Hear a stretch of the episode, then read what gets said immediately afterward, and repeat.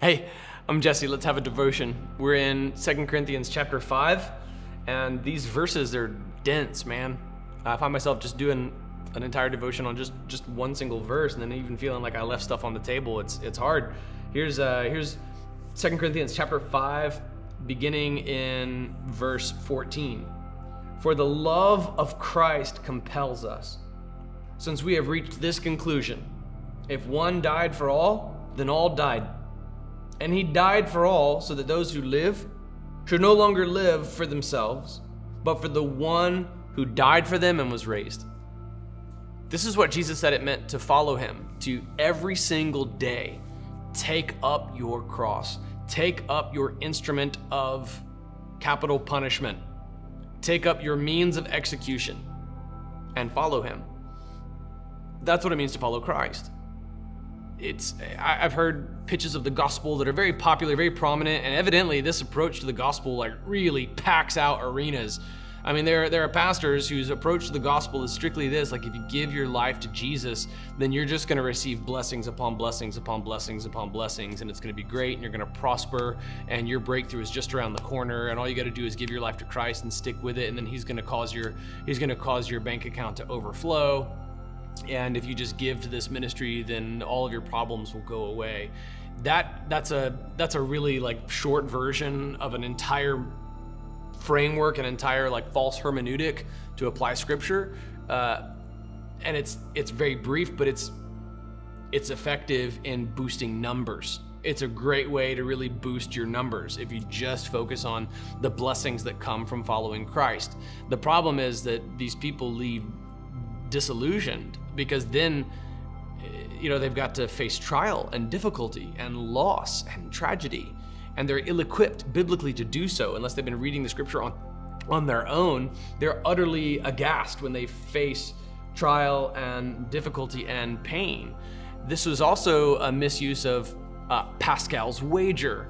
Pascal's wager sort of evaluates the risk that the christian takes in giving his or her life to christ versus the risk that the atheist takes and finding that the atheist takes far greater a risk when it comes to betting all of eternity here and then the payoff for the christian according to some iterations of pascal's wager. Again pascal's wager is not a proof of god. It's just something that sort of frames the discussion. But blaise pascal this french philosopher put it this way that the christian the christian takes less of a risk whereas the, the atheist is betting it all on there not being a god modern versions of Pascal's wager would go on to say, but then the Christian also gets fellowship with other believers, and there's all sorts of advantages to that.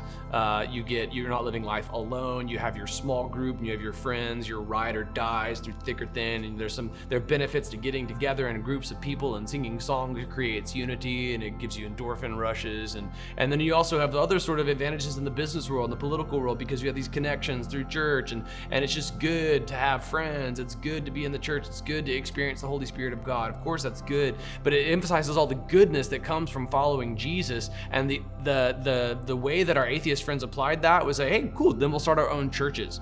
And for a while there, I don't know if they're still around as much, but there were these atheist megachurches that would get together and sing Beatles songs. And they were like, oh, that's all there is to Christianity, then let's take that, let's do that. The truth of Christianity is that it will cost you everything. That to follow Christ is to take up your cross daily.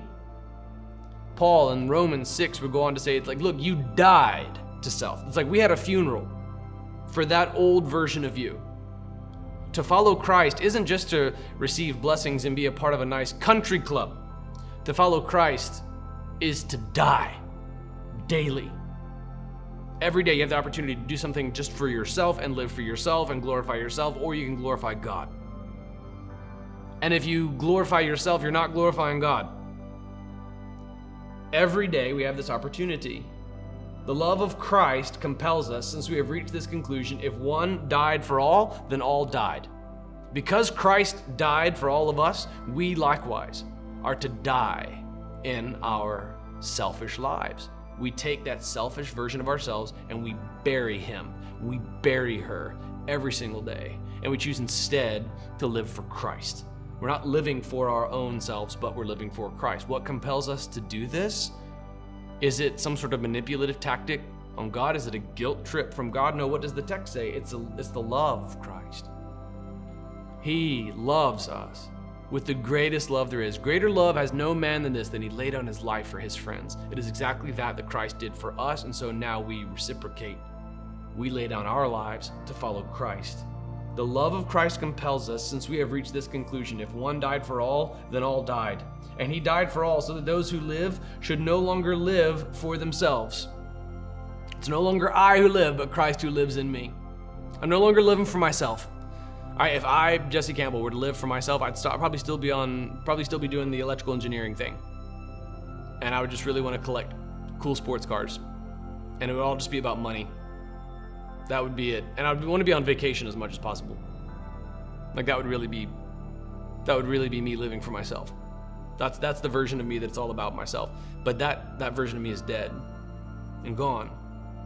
I strive not to live for myself anymore but to live for God. What is that? What is that old version of you? If there's not much distinction between the version of you that lives for yourself and the version of you that lives for Christ, then let the Holy Spirit bring conviction where He brings it.